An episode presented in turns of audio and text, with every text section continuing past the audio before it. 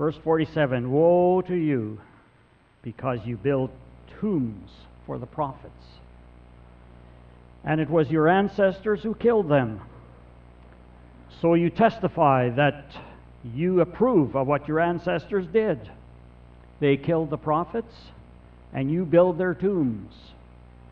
Because of this, God in His wisdom said, I will send them prophets and apostles, some of whom they will kill, and others they will persecute. Therefore, this generation will be held responsible for the blood of all the prophets that has been shed since the beginning of the world, from the blood of Abel to the blood of Zechariah, who was killed between the altar and the sanctuary. Yes, I tell you, this generation will be held responsible for it all. And then, verse 52, I don't think it's up there, but I'll just read it. Woe to you, experts in the law, because you have taken away the key to knowledge. You yourself have not entered, and you have hindered those who were entering. Interesting as we are thinking of communion and what's coming up next the next two three Sundays. Verse 53 says, When Jesus went outside, the Pharisees and the teachers of the law began, began to oppose him fiercely and to besiege him with questions, waiting to catch him in something he might say. I explained uh, uh, last Sunday, but I'll review a little bit of what the connection is. I'm in a series of Surprised by Grace in the book of Luke, and yet teaching about the Pharisees for these three Sundays. And what's the connection? Well, it seems that the strongest words of condemnation that Jesus expressed was for people who blocked his grace. He was so definitive about this. And often, the way he dealt with people out of grace was in conflict with the Pharisees. So, in this uh, section, in Luke chapter 11, uh, we have these many places where he says, Woe to the Pharisees! Woe to you, Pharisees!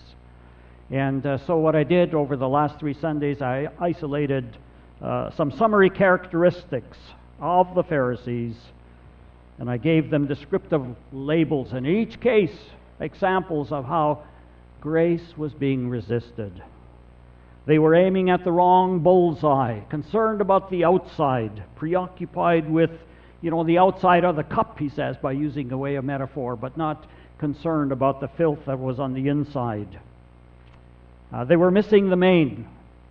Uh, very committed to details of their law, like tithing of the uh, vegetables. And yet, he says they were missing and neglecting the important thing, which he specifies there in that verse is the love of God and justice. That would be love of neighbor and love of God. Uh, keeping up experience, appearances. We enjoyed uh, looking at that last week. Keeping up appearances. They were seeking seats of honor in the synagogue. They were concerned about their titles. They want to be sure that they were called by the names that had been given to them. Make sure you call your pastor Reverend or Doctor or Pastor or whatever is appropriate. I prefer Lloyd, actually. And I'm glad when you call me that. But pastor's okay too. But they were concerned about that because they were concerned about outward appearances. And then we looked last week also at how they were making people jump through hoops. And you know, that's always true about legalism. When you add a bunch of regulations and rules, you need to be careful about that. Are we making it difficult for people? Is it a way of resisting God's grace? Well, they were doing that. They made it very difficult for the common people. And so this morning we're looking at that last characteristic the, uh, of, that characterizes these religious leaders, and I've called it shooting the messenger. It's an expression that is used in communication. You don't like what someone is saying? Well, disregard the message by writing off the source. What do you expect since it's coming from that person, you see? If we can reduce the credibility of the speaker, then we can more easily question the reliability of the message. Shooting the messenger. How, how many of you have heard the name uh, Jordan Peterson? Big in the news today. Uh, he is not a politician, but uh, uh very much favoring traditional values. And uh, the, the one that caught a lot of attention was that uh, he said that he was not going to obey any law that required him to use different pronouns uh, for those uh, transgender uh, people. Uh, he wasn't going to call them just some silly, to him, silly pronoun just because the law of the land said so, and that got a lot of attention. And uh, what happened was he became, he's become famous and rich. Bestseller. I picked up uh, his bestseller book this last week for 12 Rules for Life, an anecdote an antidote to chaos, he calls it. It's a bestseller and uh, become very, very well known. People are watching his UT, uh, on YouTube, they're watching uh, his debate with people, and so on and so forth.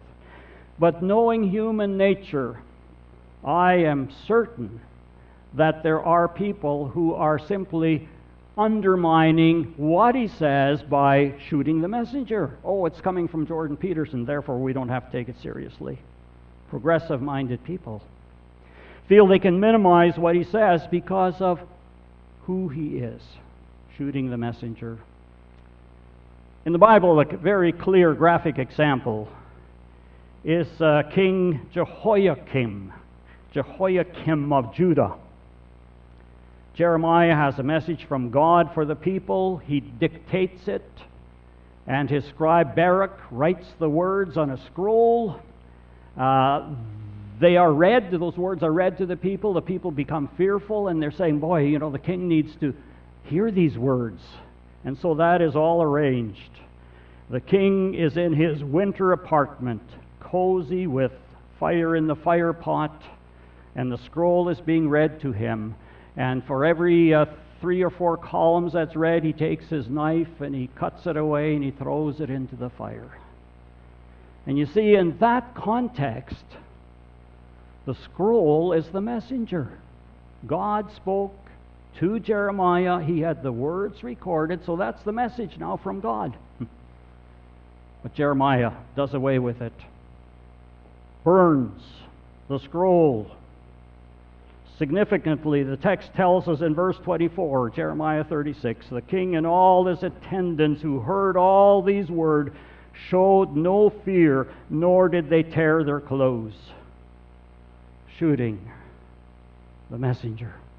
Don't like what is being said? We'll kill the prophet, whatever. In this case, we'll burn up the scroll. Well, we have that uh, Jesus is saying that about the Pharisees in these in this chapter. You go to verse 47, verse 48. Woe to you because you build the tombs for the prophets, and it was your ancestors who killed them. So you testify that you approve of what your ancestors did, that they, they killed the prophets, and you build their tombs. See, um, it was a notable part of Jewish life to build tombs and to revere the graves of the great figures of the past. And there's nothing wrong with that. But Jesus, however, points out something to them that this ironically symbolizes something that you are on side with your ancestors. They killed the prophets. You build and decorate their tombs. You bring to completion what they begun. Nice teamwork. Monumental tombs normally celebrate the life of the person. Jesus here is making a point, and he is saying, ironically, you celebrate their murder killing the messengers. And note who it was that they were killing here prophets. The word prophet is mentioned several times, apostles. And who are they? Well, they're messengers, God's messengers. Don't like the message from God? No problem. We'll just shoot the messenger. Jesus is saying that's what the ancestors did, and that's you too. He's connecting them together. And then he says, You will be held accountable. Verse 50, 51. He says, Therefore, this generation will be held responsible for the blood of all the prophets that's, that's been shed since the beginning of the world. And then he mentions the first martyr, Abel, and then the last one recorded in the Old Testament, Zechariah. It's like he's like bookends here. He takes the first and the last, and he's saying that uh, you guys are guilty along with your ancestors, and you're going to be held accountable. Uh, there's going to be judgment. He's probably thinking especially of the coming destruction of Jerusalem, but also in view might be overtones of the last judgment. When God's message is rejected, judgment comes sooner or later. True of the individual, you reap what you've been sowing. True of the group, they rejected their Messiah and experienced horrendous judgment. Persecution. I want to talk about, there's a bit of history here of persecution, and then after that, I want to talk about a different way that uh, they shoot the messenger. But beginning with persecution, and we have that so clear here I will send them prophets and apostles, some of whom they will kill, and others they will persecute. It's taken place in so many different places throughout history. They killed Jesus. And even as we read here, they're beginning to put the plot together, even, even in, after he's been teaching this session. We know from history that most, perhaps all but John, of the apostles were martyred, literally martyred. Why? Because they weren't nice people? No, but because they were Jesus' ambassadors, messengers. They didn't like what they stood for. They didn't like the side they were on. You know, the big the, the main message it seems in the book of Acts in the early church was Caesar is not the CEO of this universe, but the Lord Jesus Christ. He's been raised to the dead. He is the king. And the landmark, the pivotal uh, response had to do with who do you give your allegiance to? That's still the gospel today. Is it to the Lord Jesus Christ or is it something else? It can be something as money, fame, power, or it can be a Caesar. Persecution has continued through the centuries. As uh, we were coming to the close of the last century, 1997, James Dobson, in the Focus on the Family newsletter, had uh, documented something. This is what he said More than an estimated 160,000 believers were martyred in 96. That was just the previous year and countless others were subjected to unimaginable horrors. And the persecution appears to be escalating exponentially. He says that the shocking, untold story of our time is that more Christians have died this century, that's the 20th century, simply for being Christian, than in the first 19 centuries after the birth of Christ. they have been persecuted, they've been martyred before an unknowing, indifferent world and a largely silent Christian community. I suspect that the totals will be even larger in our 21st century. I don't have any numbers at my fingertips here.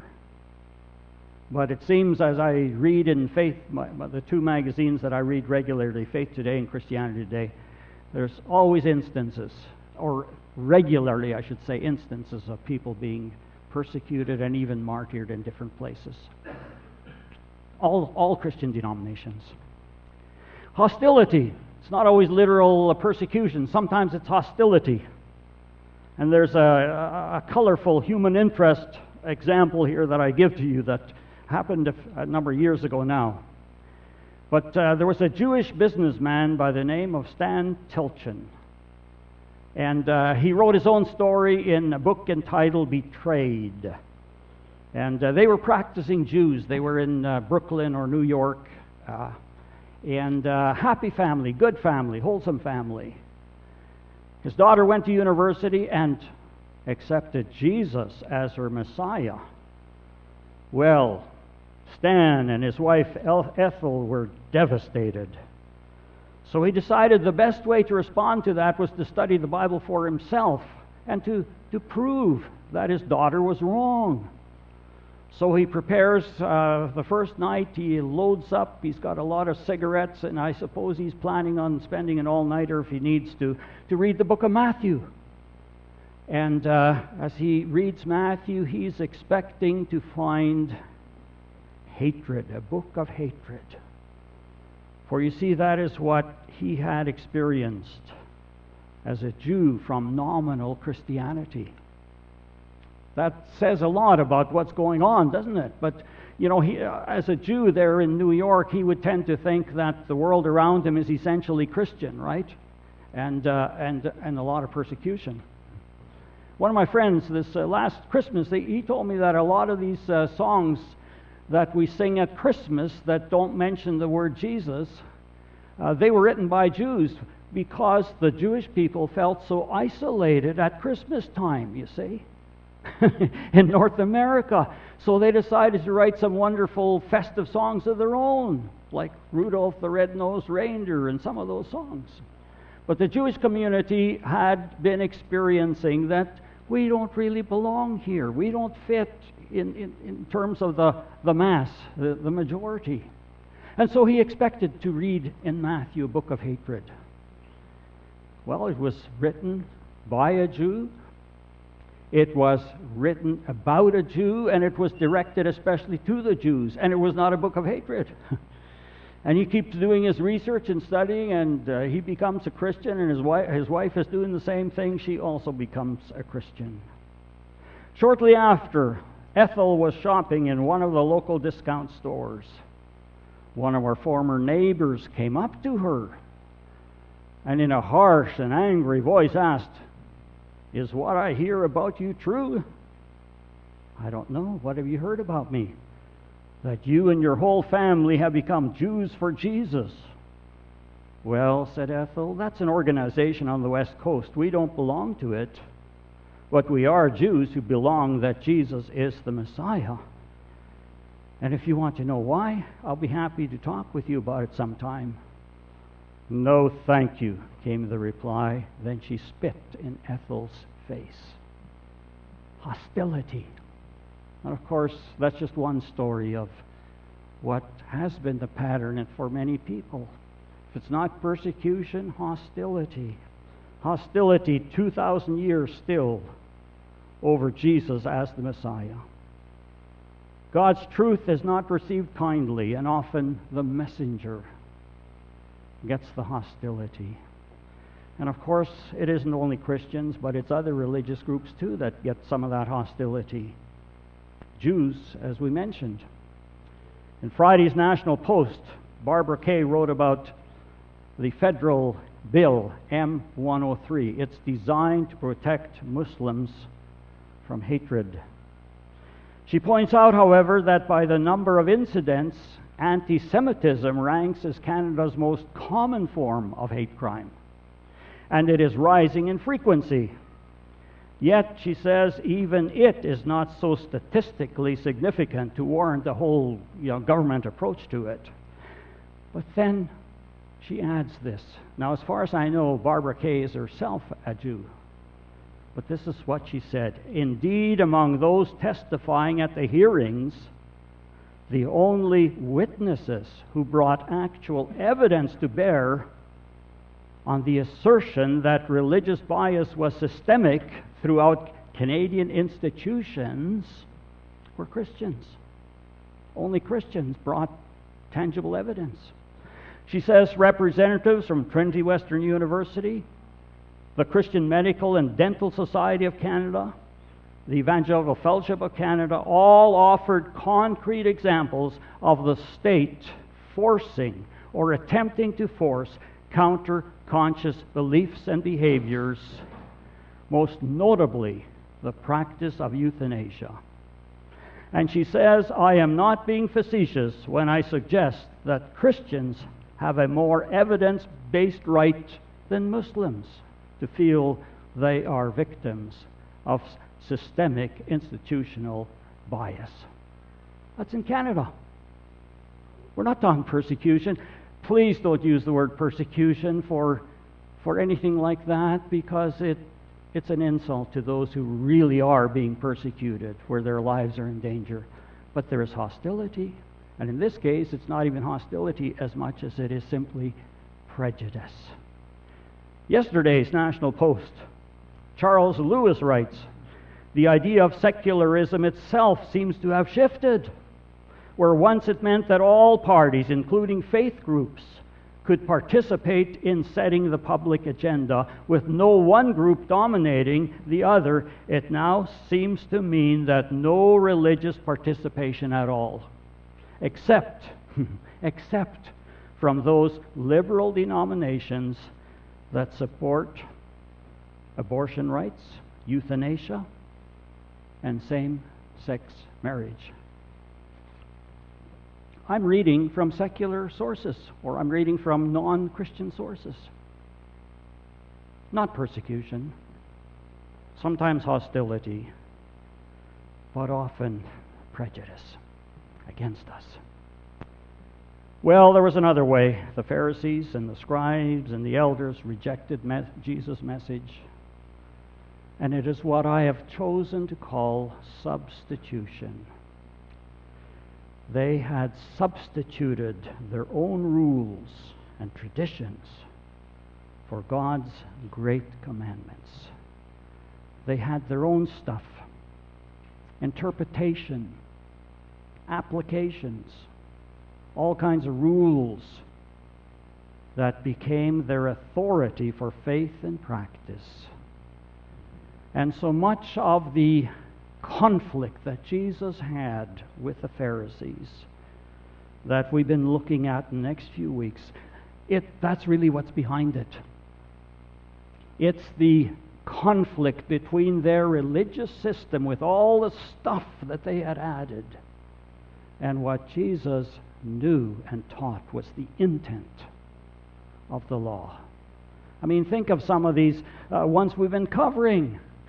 You wash the you're worried about the washing of the hands?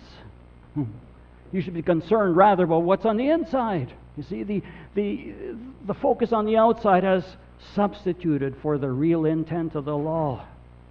Or concerned about tithing their vegetables. And he says, that's fine. But you have neglected justice and the love of God. And so it was they, they made it difficult for ordinary common people to really qualify as people who were really practicing Judaism well because they had all these rules and regulations that they couldn't keep up with. I think of the example that uh, on our first or second Sunday where, uh, where this uh, sinful woman anointed Jesus' feet. And you see, according, Simon was the host, and uh, he he concluded that Jesus can't be a prophet because, according to his system, according to the authority that comes from Simon's religious system, a sinful woman should not be touching Jesus, you see. Yeah. They were replacing, they were substituting God's intention with their own everything, all kinds of stuff. Well, in his book, 12 Steps for the Recovering Pharisee, like me, John Fischer says, they established the content of the written Torah by determining 613 commandments and interpreting and supplementing them so that there would be no possibility of a Pharisee breaking a law by accident or ignorance. They had all of those details to make sure that they could stay on what they thought was staying on track. These many rules, supposedly the way to live according to God's laws, diverted the attention from the intent of God's commandments. I referred last Sunday to Mark chapter 7. Some, let's look at some of those words. Listen to the very words of, and I call it substitution, or perhaps even trading, trading the one for the other that Jesus used. He, he asked, you know, why don't, he was asked, why don't your disciples live according to the tradition of the elders instead of eating their food with unclean hands? And just what Jesus needed to let him have it.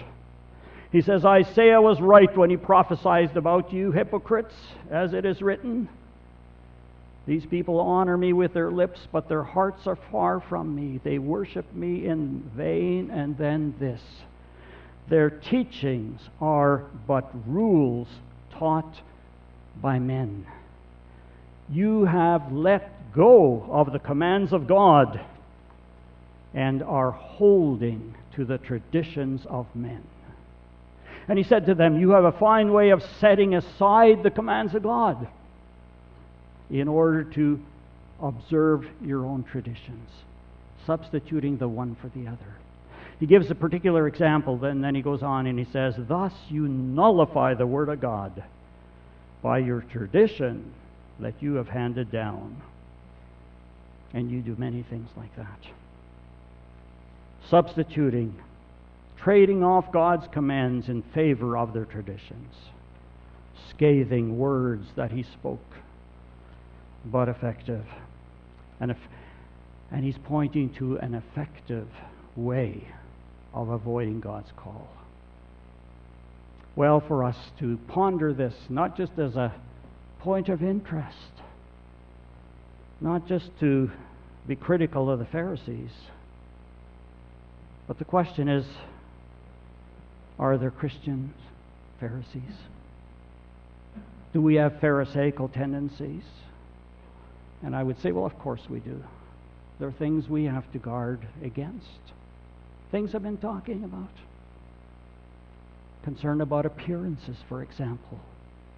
More concerned about appearances, perhaps, than what's going on in the heart. Or we can get so taken up with one law over here. You know, if you're work, if you're a tither and you want to give exactly 10%, you can work it out to the decimal point and be so exact about that. And yet fail to be generous. I'm going to share something that I think is kind of well known. Um, our daughter was a waitress in Winnipeg. And from what I heard there, waiters and waitresses don't think too highly of the church crowd on Sunday after church. I think you can guess why. Cheap tithers. Oh, I don't I don't want those people. you can look after you can look after you can you can have that shift. Probably some of those are tithing to the very decimal point. But are they stingy overall? You see. Pharisees among us, of course, we're tempted by some of those same things. But one way that I especially want you to consider today and take home with you to think about. One way is when our interpretations and doctrines become like ends in themselves. We can be so exact and so firm about our particular unique of unique combination of doctrines that we forget that the purpose of doctrine is to live right. Orthopraxy, orthodoxy is for orthopraxy. And as Baptists, we are known as people of the book. Unfortunately, we are also known for something else for separating over lesser distinctions. It's like our unique set of doctrines become more important than genuine, lasting fellowship with even those people who are basically on the same side. It's like we are into our doctrines, and that has become almost an authority rather than what the doctrines are for. Remember what Jesus said, By this shall all men know that you are my disciples, by, by your exact doctrines. Of course not. You know that. By the love you have for one another. Right there. Oh, we are to love the world, of course. But in that passage, it's the love we have for each other that impresses the world. Hmm. Yeah. So when we make our doctrines even like an end in itself, somehow measuring people's spirituality by the exactness of their doctrine. And I'm saying that this could become a very relevant consideration right now for our church because we're having conversations with another group. And you can be sure their exact set isn't going to be exactly like ours. It could become very relevant. And one of our Baptist distinctives is freedom of interpretation, right? I think it's worded as soul liberty. That means that you have the freedom to read for yourself, to interpret for yourself. And that means that we're not going to see eye to eye on everything, which in turn means having fellowship with people who we differ with. How could it be otherwise? If you have all that freedom of interpretation, can you live with that? I think it's wonderful. I think I'd rather be with people who don't agree with me on everything. At least theoretically, I'd rather be. Instead of us being like cookies coming out of a cookie counter. But it becomes a matter of authority. What's our ultimate authority? Matthew chapter 21. The chief priests and the elders of the people asked Jesus, Who gave you the, the authority to do these things? By what authority are you doing them? And he answers them by saying that I have a question of my own. If you will answer my question, then I will answer your question. And this was his question the baptism of John. Was it from heaven or was it from men? Well, they discuss it among themselves. You know, they go into their little huddle and they figure maybe we better not answer his question here because if we say that it comes from from men, then we will create a real stir among the people because the people they believe that John John's authority was from heaven. And if we say that it uh, must have been from heaven, then uh, Jesus will say, uh, Well, why then didn't you believe him? And so they said to Jesus, uh, We don't know the answer to that. And so Jesus says, Well, then neither will I answer your question. Why would I talk to you about authority when you're not willing to be under God's authority anyway? Their own rules, their man made rules, their interpretation, their applications, their system of God's ways. The way they saw God's ways was their authority, and they rejected God's authority first by rejecting John. They were rejecting Jesus. They would soon crucify Jesus. Their system, rather than God, was their authority. See, when it's all said and done, our teaching, our way of doing church, our doctrines are but means to a greater end. And that greater end is to be under the lordship of Jesus Christ. And in giving our allegiance to Him, becoming better people, better at loving God and loving one another. Remember what it was that Jesus said to them that they were neglecting in verse 42?